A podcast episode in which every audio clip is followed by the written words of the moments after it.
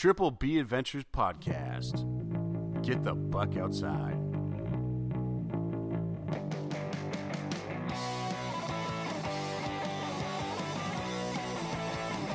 Good day, everyone, and welcome to Gold Star Stories, a new bonus series we are starting with uh, Triple B Adventures podcast.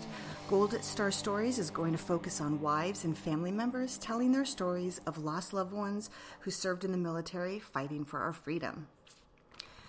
Uh, we will talk today about the heroic journey and stories through the eyes of their family. Today's story is going to begin with Lieutenant Commander Landon Jones of the U.S. Navy, who sadly lost his life in a helicopter accident on September 22nd, 2013, in the Red Sea. Today, joining us is his lovely wife, Teresa. Hi, Teresa. Hello. Thank you so much for coming on the show today. Of course.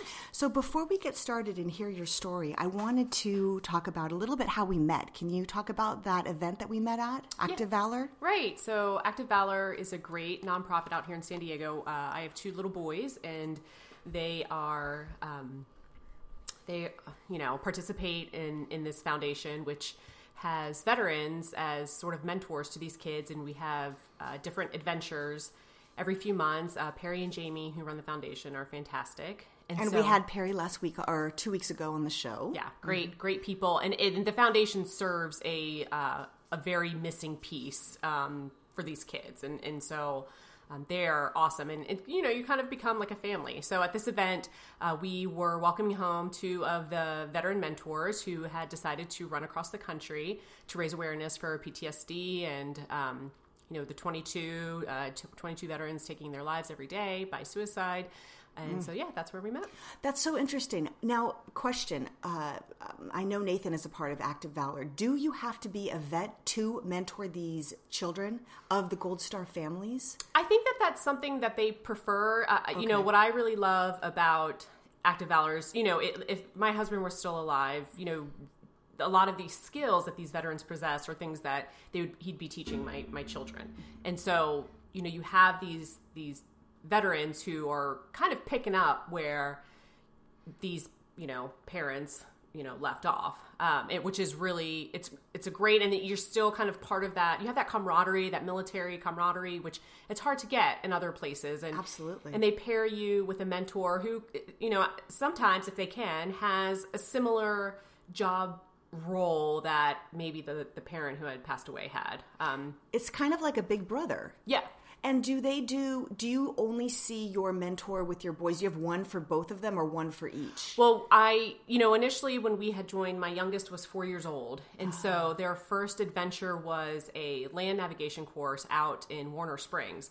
so it was a lot of for them. hiking and everything. And I just didn't think as a four year old he'd be able to keep up with the pack. So he just kind of hung out. Um, us as the, the Gold Star wives, we all just sit around and hang out. Perry and Jamie make a fantastic spread for us. It's just a very relaxing event for us. That's my kind of Right. nav- land, land coffee, navigation. mimosas, you know, and, the and then you get to sit and bond with these people. I mean, they're just, you know, as kind of veterans are able to get together and and they understand it's it's easy for them to talk to other veterans. Mm-hmm. Um, it's the same with us. I mean, we know what each other has gone through, so there's like an instant, you know, camaraderie that is formed among us, a bond that's formed among, among so it's us. good for you as well as the boys. Absolutely. and Oh, that's you know great. that they're out having fun and, Yeah. and they're doing things. And so my youngest, um, I, you know, kind of held him back. But now with some of these, the ones that they just recently had, uh, which was a field day thing, which was fantastic. My youngest really wanted to get involved in, and he's five now. And so uh, I've talked to Perry about having him team up with somebody and he can have his own mentor. Okay, so Anthony is the one that has the mentor Yes. now, and not Hunter. Right, right. Got it. Oh, okay. Yeah, the um, Nathan went to the last one, and it was a field like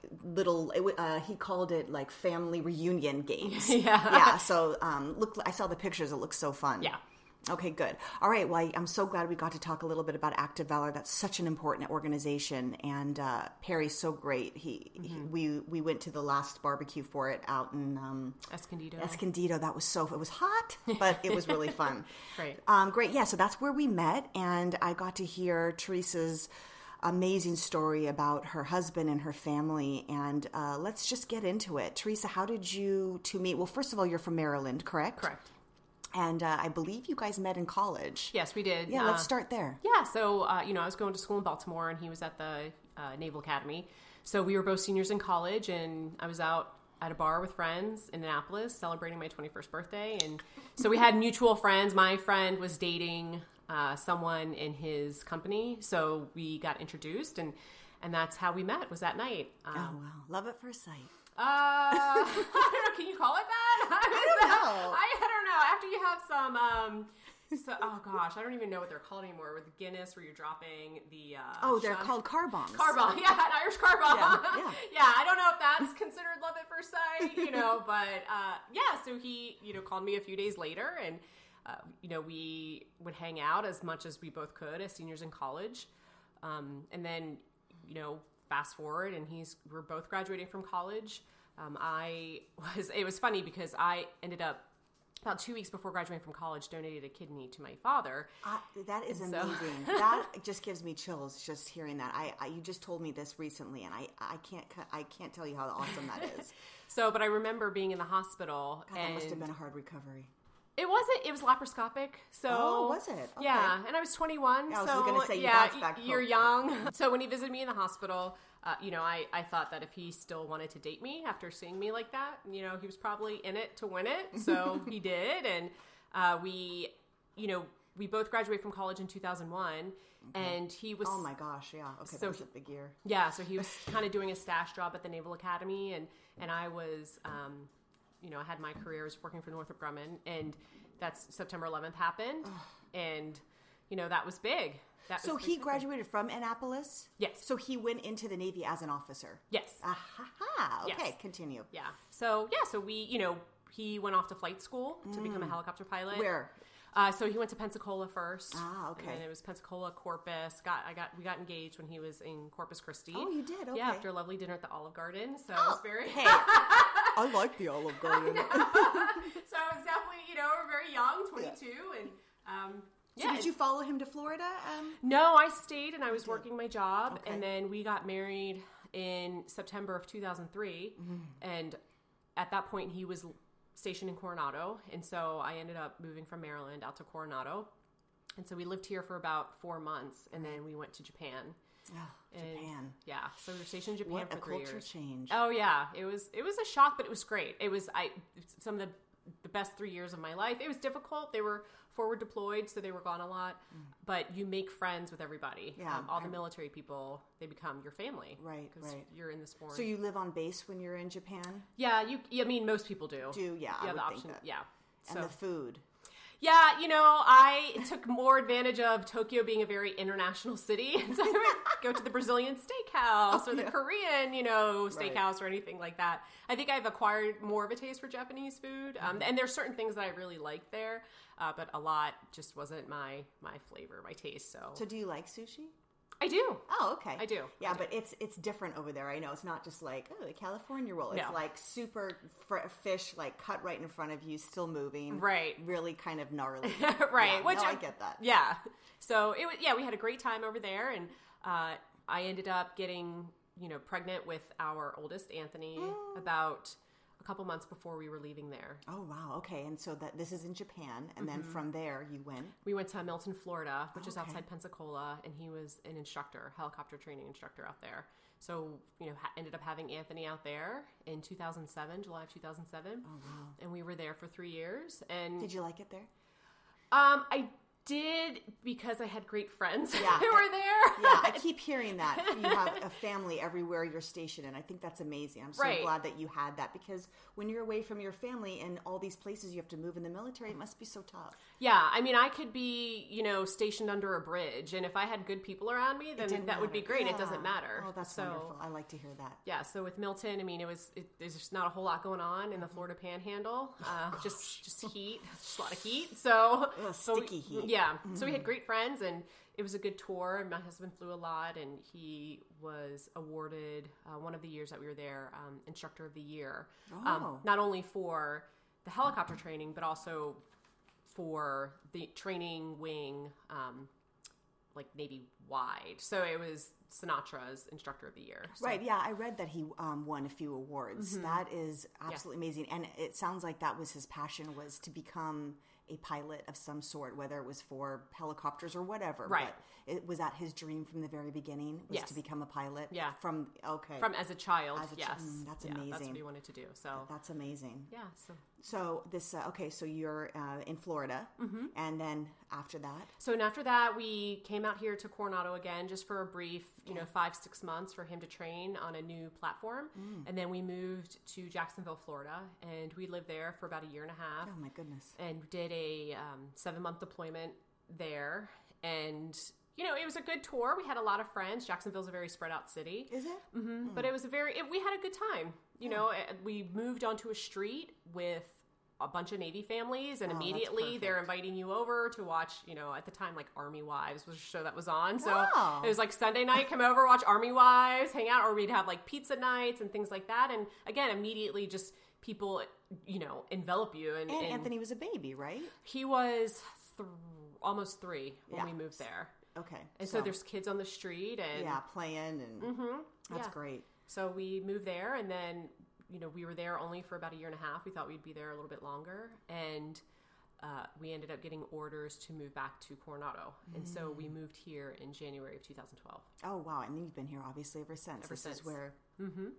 So tell me about uh, after you moved here to Coronado and what happened then. So after we moved here, uh, you know, my husband was gone for a little bit on RIMPAC. They have that exercise out i near Hawaii um, every two years. So you know, we were kind of dealing with that, moving into this house. Uh, Anthony was four when we moved here, turning five, and you know, also at this time we knew that we had this big deployment that was coming up, and he would be gone. It was going to be a you know a 10 month deployment it was going to be a really long one which is the longest deployment you know we had ever done so we you know we were sort of prepping for that and then also you know we wanted to have another baby and mm. and we had been trying for some time and so you know was, all this kind of was coming to a head and you know we had gotten to you know with my husband like kind of in and out before leaving on this deployment and and me getting older and we had sort of decided well you know if you if I don't get pregnant at this time. Like we have a healthy son. He's great. He's wonderful. And, and you know, maybe that's just what we have and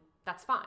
That's okay. Uh, yeah, because we're moving every, you know, we move six times in 10 years. So I, so tough. towards the end, I'm like moving baby stuff around and everything. And it gets kind of annoying. You're storing it. And, um, so I ended up in fall of 2012 finding out I was pregnant and uh, was very excited. And so when my husband left for that deployment in January of 2013, I was 16 weeks pregnant. oh wow, that must have been tough to So have him go right when you're starting your pregnancy. Right. And then just knowing, um, you know, he wouldn't be there for the birth, knowing that I would have to take care of two kids by myself. And, you know, it was a little intimidating. And I knew what it was like having the first one and then having to have a second one, but do it alone, you know, without, you know, my husband's help. So, you know, I remember when I dropped him off for deployment, he just, we thought it was going to be a girl, and he's like, take care of her. And, um, even though we both wanted boy, like we wanted a boy, but for some reason we thought it would be a girl. And so, you know, he left in January of 2013. He was the officer, the officer in charge of a detachment on a military supply ship. So he was leaving. He was taking a crew of 30 out on this ship, and they were leaving in January, but the rest of the squadron was leaving on the carrier in April. And most of these people, if I'm right on this, were civilians, correct? On the ship, yes, the it was ship, all yes. civilians. Oh, so he, so he was one of the few military in charge. So how, Right. how did he like that? he loved it. I mean, he was he was the highest ranking military person, and that's not what he loved about Right. it. But he liked that he was able to do things the way that he wanted to do them. Right. And he worked really well with the ship's, um, you know, captain or whatever he Mm-hmm. called him, and um, they, he just he enjoyed it. And they were out there kind of doing their own thing for three months before the carrier ended up leaving. And so he he I I had got nothing but good emails from him and, and he loved to fly and they were getting flying done and you know just doing resupply stuff and uh, yeah. So they got to visit a couple different port calls during that time. So the helicopter was mainly for supplies. right. So they would um,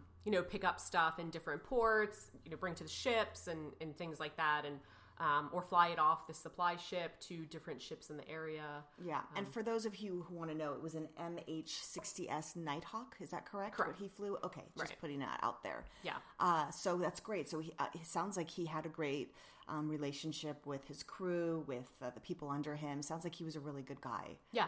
Uh, had a good heart. It sounds like Yeah. hard worker. Yes. So he was out there doing that, and I'm sorry, you said his deployment was eight months. Ten. Oh, it's going to be yes, ten. I don't know why I thought eight. Nine. it was about a nine to ten month Well, deployment. you're pregnant, so that makes sense. Nine months, duh. Yeah. Okay. okay. So continue. yeah, so he was out there, and then that July, I ended up giving birth to Hunter, our youngest, Hunter. and yeah, so it was kind of a weird thing. I'm I'm emailing him like, "Hey, I'm going to the hospital," and and he ended up calling, and um, you know, he's on the phone for the birth, and then we hang up, and it's just weird because you know you're like. Yeah. I, it, it was just a weird thing. You just hang up, and I'm like, okay, I have this baby, and you know, I, I- it was so bizarre. And I e- remember emailing him like, "D- "Are you gonna work the rest of the day? Yeah, like, I mean, you just had a baby, like, what's going on? Right? Like, Yeah. we have another child. Like, you have another dependent now. You know, you have another family member, and and he's like, yeah, it's it's so weird, and you know how he just went on with the rest of his day, which it, is just so bizarre to me. Mm-hmm. But that's what. So many military women have to do, you know, military wives and things like that, and families. That's just But you they have hadn't to do. gone through it yet because he was here for Anthony. Right. So that must have been, I can't imagine what that's like, just being alone and, oh, hey, here's your kid and I'll see you later. Yeah, yeah. Uh, bye? I know, yeah, I know. I'm like sending pictures. I'm like, so this is what he looks Yes, like, I and can't imagine that. he's yours. And, yeah, so when you get home, we're gonna have like an extra family member. Yeah. Um, and yeah, my in-laws had been in town and they were helping Oh, with the so boys. great. Um, but they had been in town for two weeks leading up to it. I, I ended up going over by a week, and So they had to kind of wrap it up a little bit. They had to get back. Mm-hmm. yeah. Oh, so I come home from the hospital, and then the next day they packed up and left. Oh my gosh. So, you're yeah. alone with a little boy and a newborn. Yeah, yeah. Oh so my. Did you have any help? Like with all of your friends, like with the, with you know, your friends would stop by Yeah. and friends would help, or um, but it's you know, there's the time where you really need the help is you know they can't nurse the baby for me, No, they and cannot. they're not really going to be there in the middle of the night, Nope. you know, for those feedings, and so Oh, they come by heart. and hold or bring food by or things like that. Um, Food is good. I like right. and then some of my friends they would take Anthony out because you know and go Oh, yeah, take him to go do fun things because other than that we were stuck inside. You know, it was really hard to to manage a six year old's activities on, on top of having a newborn. So they would uh, do that. But, you know, it's one of those things where, uh, for me, kind of how I always dealt with deployments and stuff, I'd have a pity party for about, you know, maybe a day, if that. And then it's like, all right, buck up. You know, you, this is you. You have to take care of this. And that's kind of what I did. And, you know, it wasn't pretty at times and it wasn't easy. And I was very frustrated at times, but that's, you know, who else was going to do it? No, you, you don't have a choice as being a mom. You Mm-hmm. have to just do it. No, you don't have time to be sad or tired. You just have to freaking buck up and do it. I get it. Right. Yeah. So they left, and here you are Right. with the babies. yeah. So I have them, and we ended up, you know, kind of making it through the summer, and then my oldest started first grade. So that that was good a little bit. right. So that end of that August, and he started first grade, and during this time, you know, in kindergarten, he was.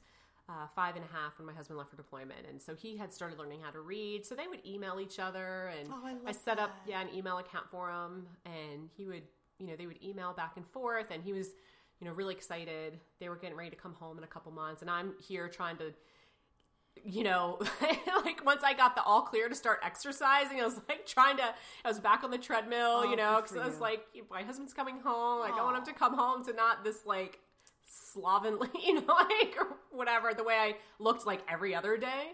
Mm. Um, and so, you know, he was, we started first grade and, um, that in the net following month in September, you know, my in-laws were coming down to visit the baby. They hadn't seen him since he was born. And so they came down that weekend because there's a car show on North Island that they used to have, you know, for like 10 years. They had it every year and they haven't had it recently. So they came and, and there were kind of grumblings that weekend. This deployment was sort of all over the place because Syria had started acting up and so that was kind of changing because they were out in that area. So this was shifting schedules and you know there's lots of rumors going around. And I remember, you know, writing my husband um, you know, kind of forwarding him some emails I was seeing. He's like, "Yeah, this is he's like, I don't know what's going on, but it's you know not looking great in Right. terms of coming home. You know, we were hoping that he would be home at the beginning of October, Right. And And, was what he was, it was Operation Enduring Freedom, correct? Yes, Mm-hmm. that's what they were part of. So, um, so that was going on with that. You know, with my in-laws coming in town that weekend, I was going out to dinner with friends. It was my first adult night out because Oh, our must have been nice. oh yeah, our wedding anniversary, our ten-year wedding anniversary was coming up, and we had some other friends who had anniversaries around the same time. So, a friend of mine who was um, here and her husband was still here, so took uh, me and another friend out. Her husband was also deployed with mine, and we went out to dinner and brought you know they brought me flowers, which my husband had told him was my favorite, and yeah, so that night, so the night of September twenty first, you know, we went out to dinner and everything. It was a great night, and then the the morning, September twenty second, which was Sunday morning, um, I woke up and I was nursing Hunter, and I would always, whenever I'd wake up to nurse him early, it was like six in the morning, I would scroll through my emails and stuff, and I had an email from Landon because we were off. You know, he's in the middle of the Red Sea, and so our time was off. He's like a day ahead. Yeah. Yes, of course. So I was, you know, responded to an email from him, and then I go on Facebook to read through that, and I see a um, an article posted by the Nimitz, which is the carrier that the rest of our squadron was attached to, and it had posted a, um, a link from an official Navy website that said helicopter crashes in the Red Sea. So you found this out through social media. Yeah. Your first inkling of something is wrong. Right. That yeah. must have been So- amazingly difficult. yeah i clicked on the article and it was like slow motion and i i just i couldn't believe what i was reading and it said that you know the helicopter was from my husband's squadron and immediately i'm um, emailing my husband are you okay are you okay knowing that he probably is not going to write back because when stuff like this happens they shut down all communication um, and then texting friends and our CO, XO's wife, ombudsman, anybody know what's going on? And n- nobody had any clue. And so that morning, um, and A- Anthony had come in my room and I was on the phone with a friend and I was talking to her and saying, you know, well, I, I have his number. Should I call him? What if he doesn't answer? And, you know, we were talking about this, but I was trying to make him unaware, like not let him know what we were talking about. So I get off the phone with my friend and, and he goes, is dad dead? I'm just like, what are you talking about? No, he's not dead. And, Children are so intuitive. Oh yeah, and I and he's like, well, you said if he doesn't pick up. I'm like, no, I mean he might be busy or you know whatever. So he had um, Sunday school that morning, and so I uh, text our friends and tell them what's going on. I'm like, can you take him to Sunday school? You know, I figure out what's going on, and they said sure. So they took him. My in-laws were packing up to go home that evening, and I show them this article, and I, you know, I tell them like, I don't know what's going on, but something's up, and I just don't know what yet. And we're like, okay. And, you know, we all kind of go about our, our business. And, you know, over the next few hours, my father in law takes my husband's cars out to drive because I don't know how to drive a stick. So he does that. And I'm sitting at the kitchen counter and I was texting with, you know, my friend, the one who I'd gone out to dinner with the night before. And, and, you know, she's like, well, it says they were attached to the Nimitz. Lena's not attached to the Nimitz. It's probably not him. And I was thinking at this point, well, it's already on the internet, number one. So usually families are notified before things are on the internet. And then number two, um, it had been four hours at this point since I had read it online. So I'm like, you know, if they're posting it online and everything and it's been four hours, like that family's probably already been notified. So I was sitting at the counter and my father in law comes in, asked me if I had heard, any, heard anything else, and I told him no. And then the doorbell rang. Oh my God. Yeah, and so I, Four hours, and Mm-hmm. that's when it. Oh, yeah. So I, and I had really at this point had convinced myself like that It it, wasn't wasn't him. him. It wasn't him. did and your heart drop when you heard that door? yeah.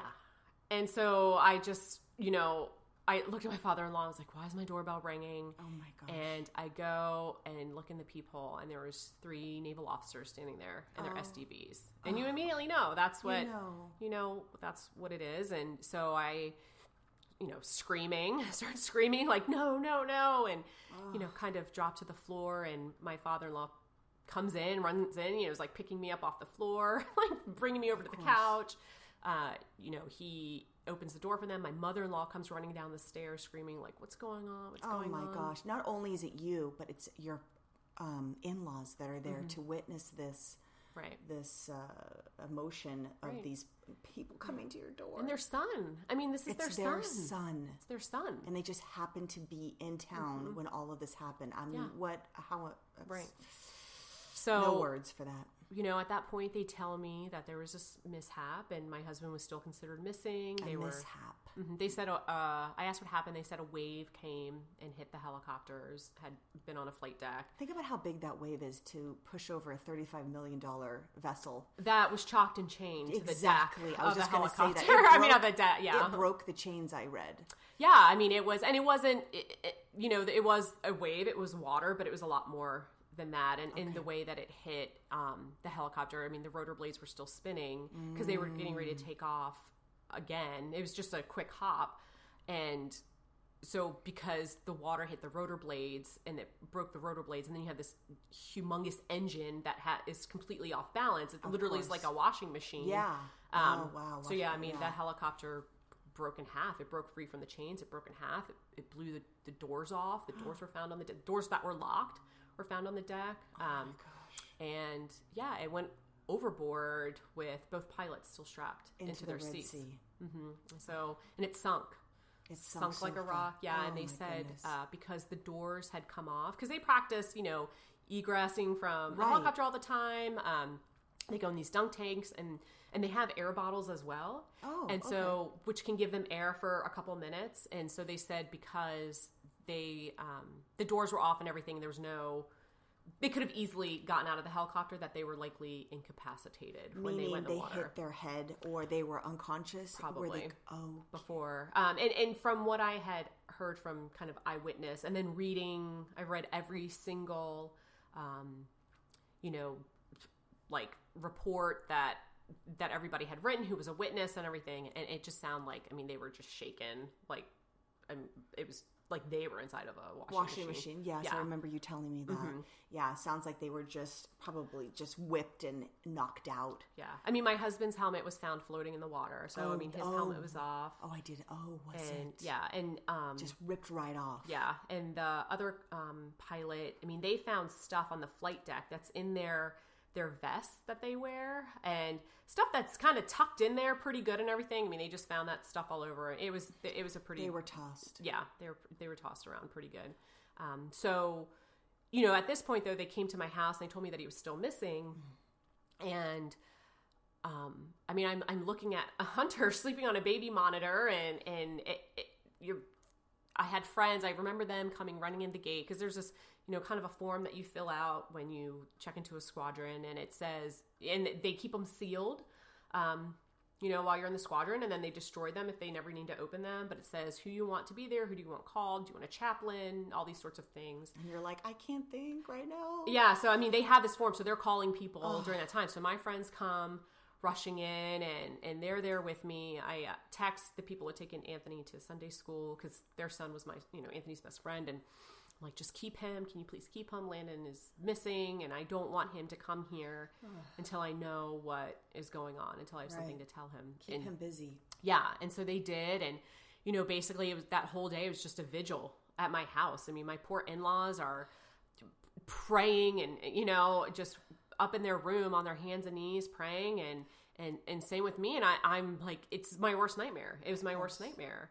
And I didn't know. I'm like, I have a, a newborn baby, and I have this six year old who's going to be devastated, and I am devastated. And What do I do? yeah, I had no. I yeah, I remember I was just uh, at a loss, just at a complete loss. And so you know, we kind of go through the night. I didn't sleep at all. Friends, you know, stayed at my house, and then you know when when they had come that day, I said, you know, I already read about this on Facebook, and you know they were like well that shouldn't be happening. And and you know if, if they call off the search or if we find him you'll hear from you know you'll hear from us first. That won't happen again.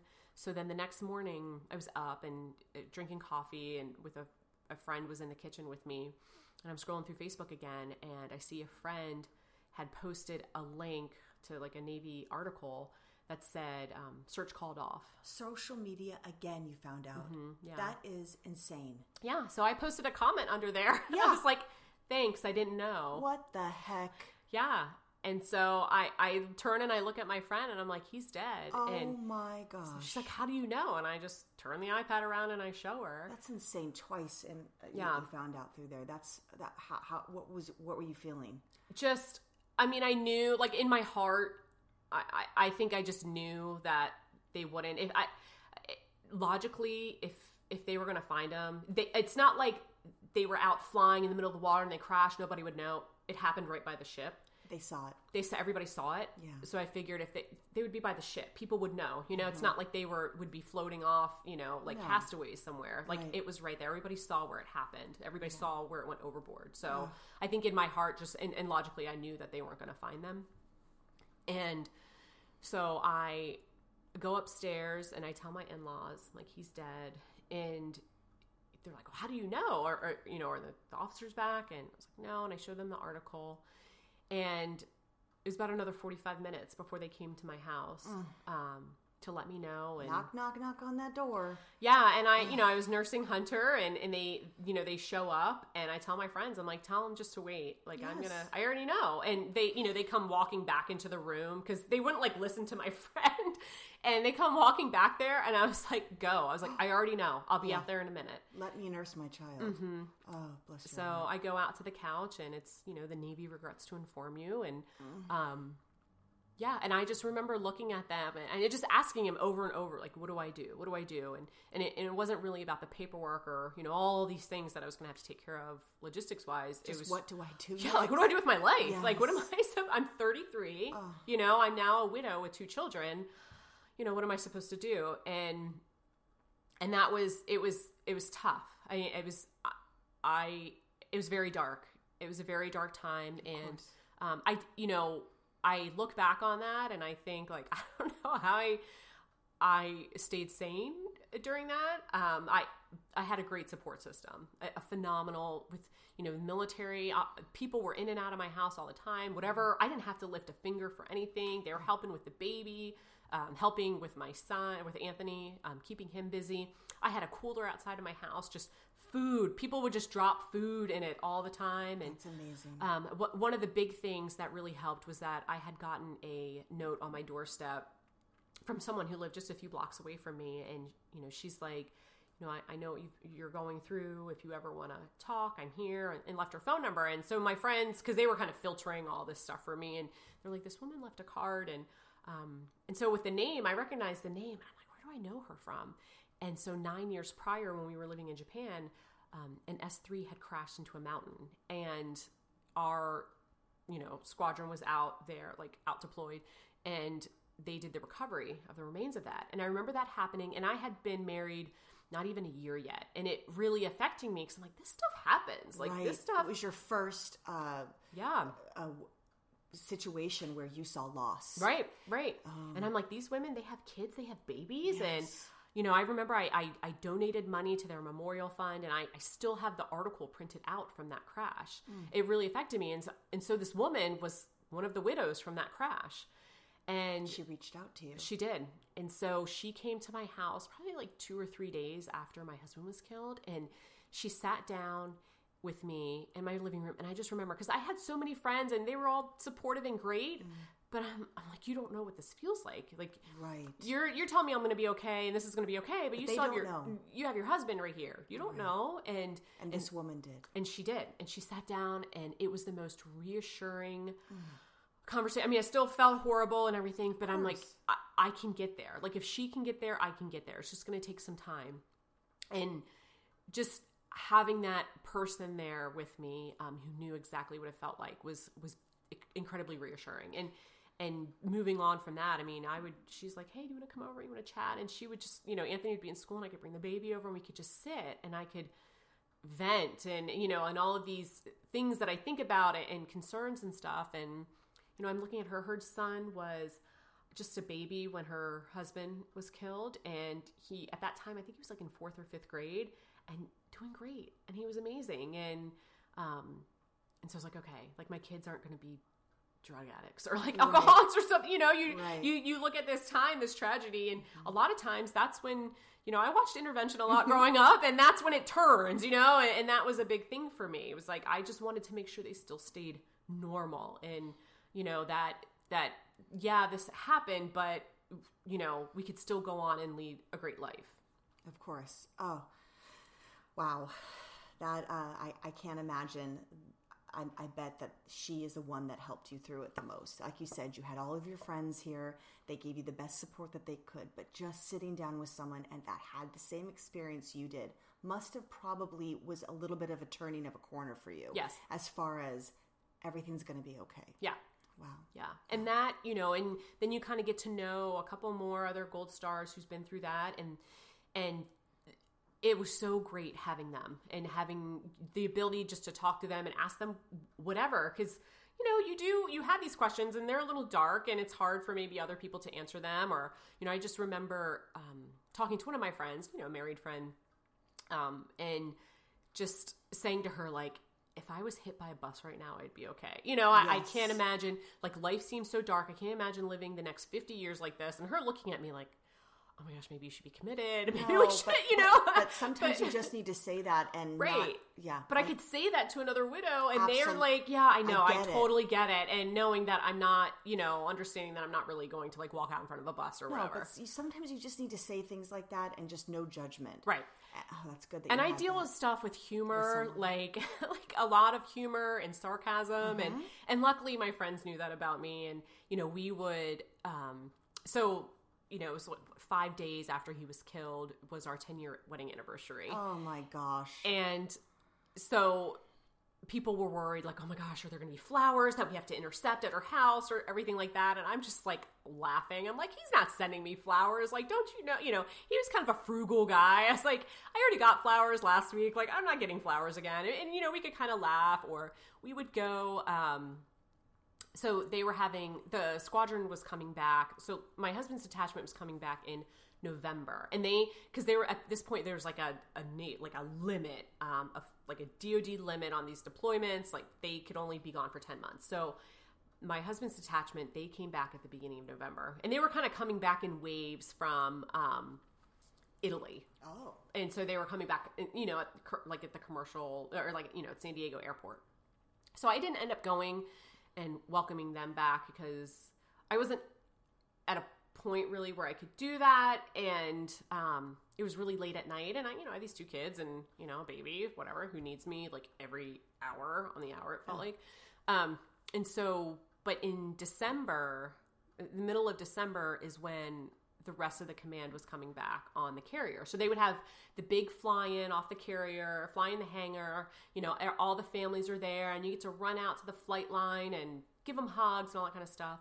Um, one of my other friends in the squadron, she gave birth about a month after I did.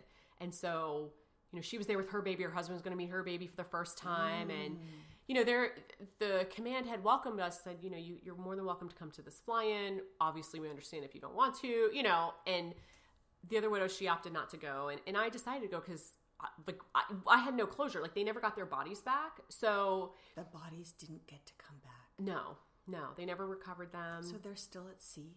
Mm-hmm.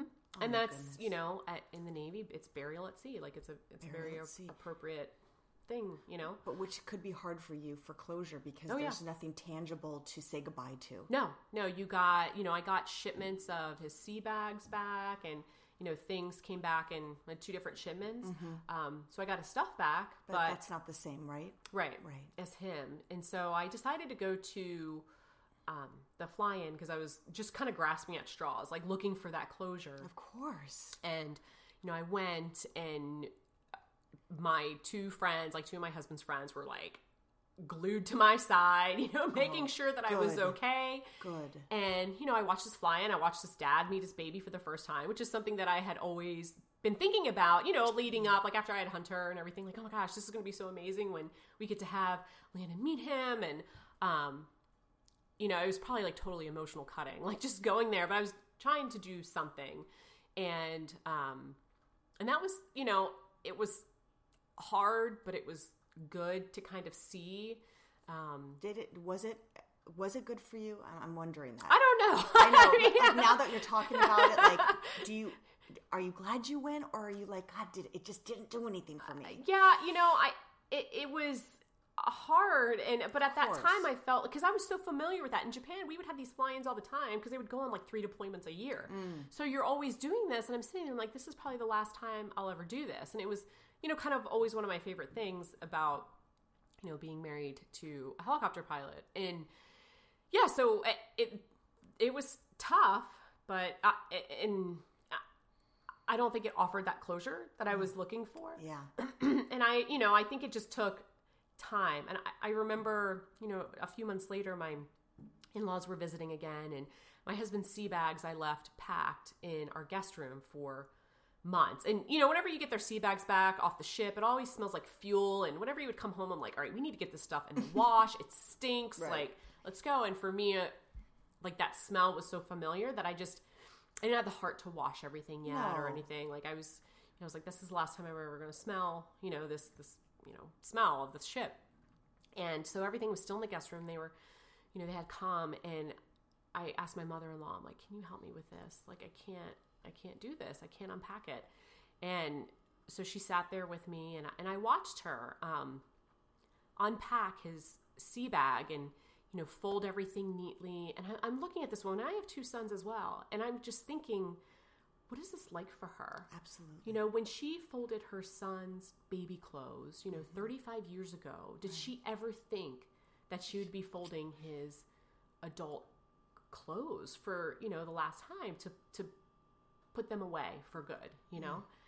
And I just felt in my heart like such love and respect for this woman's strength to do this because I don't know if it were one of my kids. Oh, I, don't even. I don't oh, even know how I would deal with that. I don't, you know. Yes, I lost my husband, but I mean, this is this is her son, and um, you know, there was just all of these steps along the way that we just had to get through, and and it was it was tough.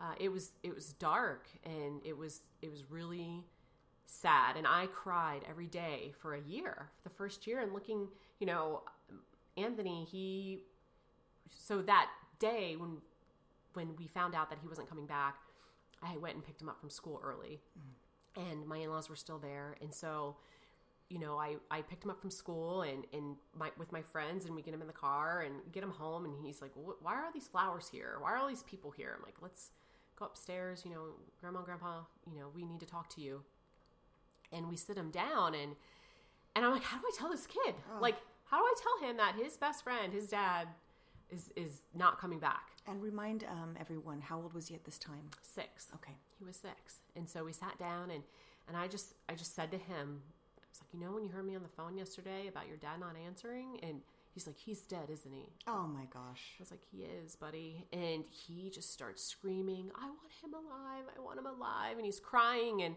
and he's like, Hunter never even got to meet him. And just crying and sobbing. And, and you know, I'm so thankful that my in laws were there to support me in telling him this and, and, and to help offer support to him as well. And then just after a few minutes, he just looks and he's like, Can I go now? I'm like, yeah, go ahead. And then he goes and plays Legos, and I'm like, Kids are so amazing and resilient. I know, mm-hmm. and I'm just like, "Are you okay?" You know, and I didn't know. I kind kind of kept checking in with him, and you know, all these organizations will send you things like these grief workbooks and stuff like that, and you know, I would go through these things with him, and I'm sitting on the couch like sobbing, and he's like, "Can we not do this?" Because I think for him, like, it was hard. It was hard for him to see me cry, Yes. and And you go through the pain. yeah, and he, you know, he um and for me I was like I need to keep it together in front of this kid. Like I want him to know it's okay to be sad and upset, but he needs to like his life is thrown upside down. Like he needs to see like stability. Like mom's got it together cuz he is already seeing like mom with baby, you know, uh, single momming it before was not doing so hot at times. And so now he needed to see like she has it together. Um And not only, people have to remember, not only are you going through grief, but you're going through new mommy hormones. oh yeah, like total postpartum everything. You're so you are quadrupled with feelings and hormones Yeah. on top of having to p- keep it together as a mom Yeah. for your son and your baby. So Yeah. kudos to you. That is an absolute hardest job I think anyone can ever go through, and you did it beautifully. Your lost sons are 20 amazing. pounds, which was also lovely. like I love did you really? I did. I lost like the baby weight and then some came off like I in those bet. first few months because it's like you know, I didn't want to eat, I didn't want to do course not. anything, but I knew I also had to feed this child, so I was doing my best. And friends would just shove water and food in front of me. They're like, "You're not getting up until you eat that." Yeah, because you have to breastfeed. Um, yeah. and you could have lost your milk. Yeah. that's e- very, very um, easily could have happened. Oh, gosh, Yeah. good for you. So, but yeah, going forward, I mean, and, and and I just wanted them to see like, you know, it was it was tough, and I'm so glad Anthony was at school during some of that time frame. But you know, my goal ultimately was in it at the time. Um, one of my good friends who we had been stationed with before, she was um, an author and she wrote books and stuff, and she was uh, um, wrote articles like military themed articles for this newspaper out in Maine and that was published um, i think on military.com as well and so she's like this may seem bad for me to ask you this but would you mind writing an article about you know your loss right now? And this is literally a couple days after i lost landon. And she's like i feel like a jerk. I'm like no not at all. And and i did and i i'm so glad that i did at that time because i can see where i was at that point. And and one of the things that i had written was like you know I have enough love for all of us, and and that was a hard thing to, um, you know, I said it. Did, did I believe it at times? You know, I was unsure because, you know, you're supposed to have a mom and a dad and and kids, and you know, I didn't know how much I could provide for them by myself, and uh, but I knew I just I just knew that I would do my best. Like I would I would work my butt off to make sure that they never felt this loss any more than they had to, and just going forward, that has always been my goal. And, you know, I didn't have a lot of confidence in myself at that time, but just as the years go forward, like, I can do this. Like, I, You're doing it. you got this, girl. yeah. Oh my gosh. So, uh, looking back at writing that article, did it help you? Was it therapeutic? It sounds like that's exactly what you needed to do. It might have been hard, Mm-hmm. but Yeah. it sounds like that was what you needed. Yeah. Yeah, it was. And I, I had heard that because the article was published, uh, I think maybe six days or so after he was killed. And I had heard that they read it over the loudspeaker on the ship that he was killed on. Um, but yeah, it was. It was. It was good to sit down and get that stuff on paper. And at, during that time, you know, I would write a lot of things down, and uh, which I look back on. I'm like, oh my gosh, I don't. You you you look at that mental state that you were in at that time frame, and it's like, man, I'm so glad that I am not there anymore, and and I'm proud of how far you know I've been able to come since then. And where is this article? Can we get a link to it? Yeah. I can put it up. So, uh, attached to this episode, everyone, we're going to have pictures posted, links to this article, and little tidbits of information about uh, Teresa's story here. So, go on. Yeah, so um, we have that, and then you mentioned the picture. So the red sea, the picture, the hunter story. Oh, with- this is great. When I actually first met Teresa, this was the story that we we we met. I don't know how it how did it come up. I don't know. I don't know, but uh, we met, and this story came up about him, and it just gave me chills and goosebumps to my core. And uh, it's really interesting. I don't want to leave Anthony out because I know a lot of people talk about Hunter. Hunter is the youngest, and he looks exactly like your Yeah. husband I, I, uh, from the pictures that I've seen. And I don't want to leave Anthony out because Anthony is just as important and he looks just like his dad as well. But there's just something very interesting about Hunter because Hunter unfortunately didn't get to meet his dad. Right. So there's this weird aspect, not weird, that's not the right word, uh, interesting aspect that Hunter holds. Um, that is the spirit of your husband. Yeah. It really is. I mean, how he hol- carries himself, the things he says. He's truly Landon. Mm-hmm. Yeah. From what I've heard from you, Yeah. things I've read, things I've seen Yes. through pictures. So this story was um, pretty amazing, and I'm going to let you tell it. Yeah, so um, back in June, uh, we had friends who had just moved here from Japan. So my my son's best friend, who they were the ones who took Anthony that day that Landon was killed. Um, you know, they after a few months after he was killed, they got stationed in Japan for four years. So they just moved back and lived two blocks away from us. So we're super excited. Uh, I was off volunteering uh, for one of the foundations that I'm involved in, and sh you know the the mom, my friend Emily, was watching the boys. So I go to pick the boys up, and she has a big world map laying on the ground. She's in the midst of unpacking all their boxes and stuff. So there's this big world map on the ground. Um, it's like four feet wide. It's huge. It's a wall map, and they mark on there every place that they've traveled to, and they hang it in their son's room. And so I see Hunter over there with a pencil next to this map, and I'm like, "Don't you draw on that map?" And and he had the eraser end of the pencil like towards the map, and you know Emily's she's like, "Well, he's not drawing on it; it's just the eraser, and he's fine." And and he's like, "I'm not going to draw on it." And then you know Emily and I are talking a little bit more, and then we hear I hear Hunter saying like, "This is my home. This is where I live. This is my home." And I look over, thinking, number one, he's talking about the United States, and then number two, I see that he has the pencil. He's drawing on the map. And I'm like, what are you doing? Don't Little draw the stinker. I know, like, don't draw on the map. And I was like, let's go. We gotta go. Like, you're ruining stuff. Like, Yeah. they just got their goods. And I tell my friend, I'm like, if he has messed that up, please let me know. Like, I'll replace it, you know, whatever. She's like, I'm sure it's fine. So I didn't look at the map. I didn't see anything. I just grabbed him and we got out of there before he ruined something else. Mm-hmm. And Boys. yeah, right. and so we get home and you know get him to bed or whatever. And it's like ten o'clock that night. I get a text from my friend, and she's like, "I am freaking out. You don't even want to know like where he drew on the map." And I was like, "Show me." And she sends me a picture, and Hunter drew right in the middle of the Red Sea, or like right where, like, I- ended up when I saw it where he drew on the Red Sea. I like whipped out my husband's DD thirteen hundred because who doesn't have that lying around like a casualty report or whatever, you know? And um and I used to actually have it hanging on my fridge because it was so much easier because I always had to make copies of it all the time. So people come over and it's like, oh, here's like the kids' artwork and like a casualty report, you know, like hanging on the fridge, whatever. it's like this is my life, you know. I would yeah. I would kind of laugh at like the absurdity of, hey, you know, whatever. This is my life. Yeah, exactly. Um, so I, I it has the coordinates on there. So I plug in the coordinates on like Google Maps and have it where uh, you know Hunter drew on the map, and it's like very close, like very that- close.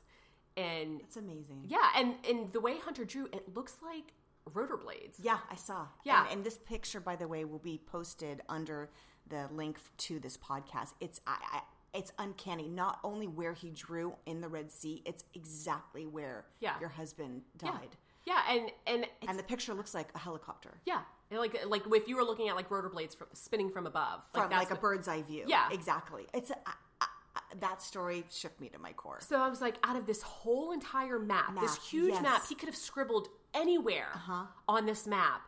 And that's where he, like, he can't read. He No. doesn't know. He's Like, five, yeah, right? he's Yeah, five. yeah. He has no idea where this is. And then that's exactly where he drew, like, right in that spot in the Red Sea.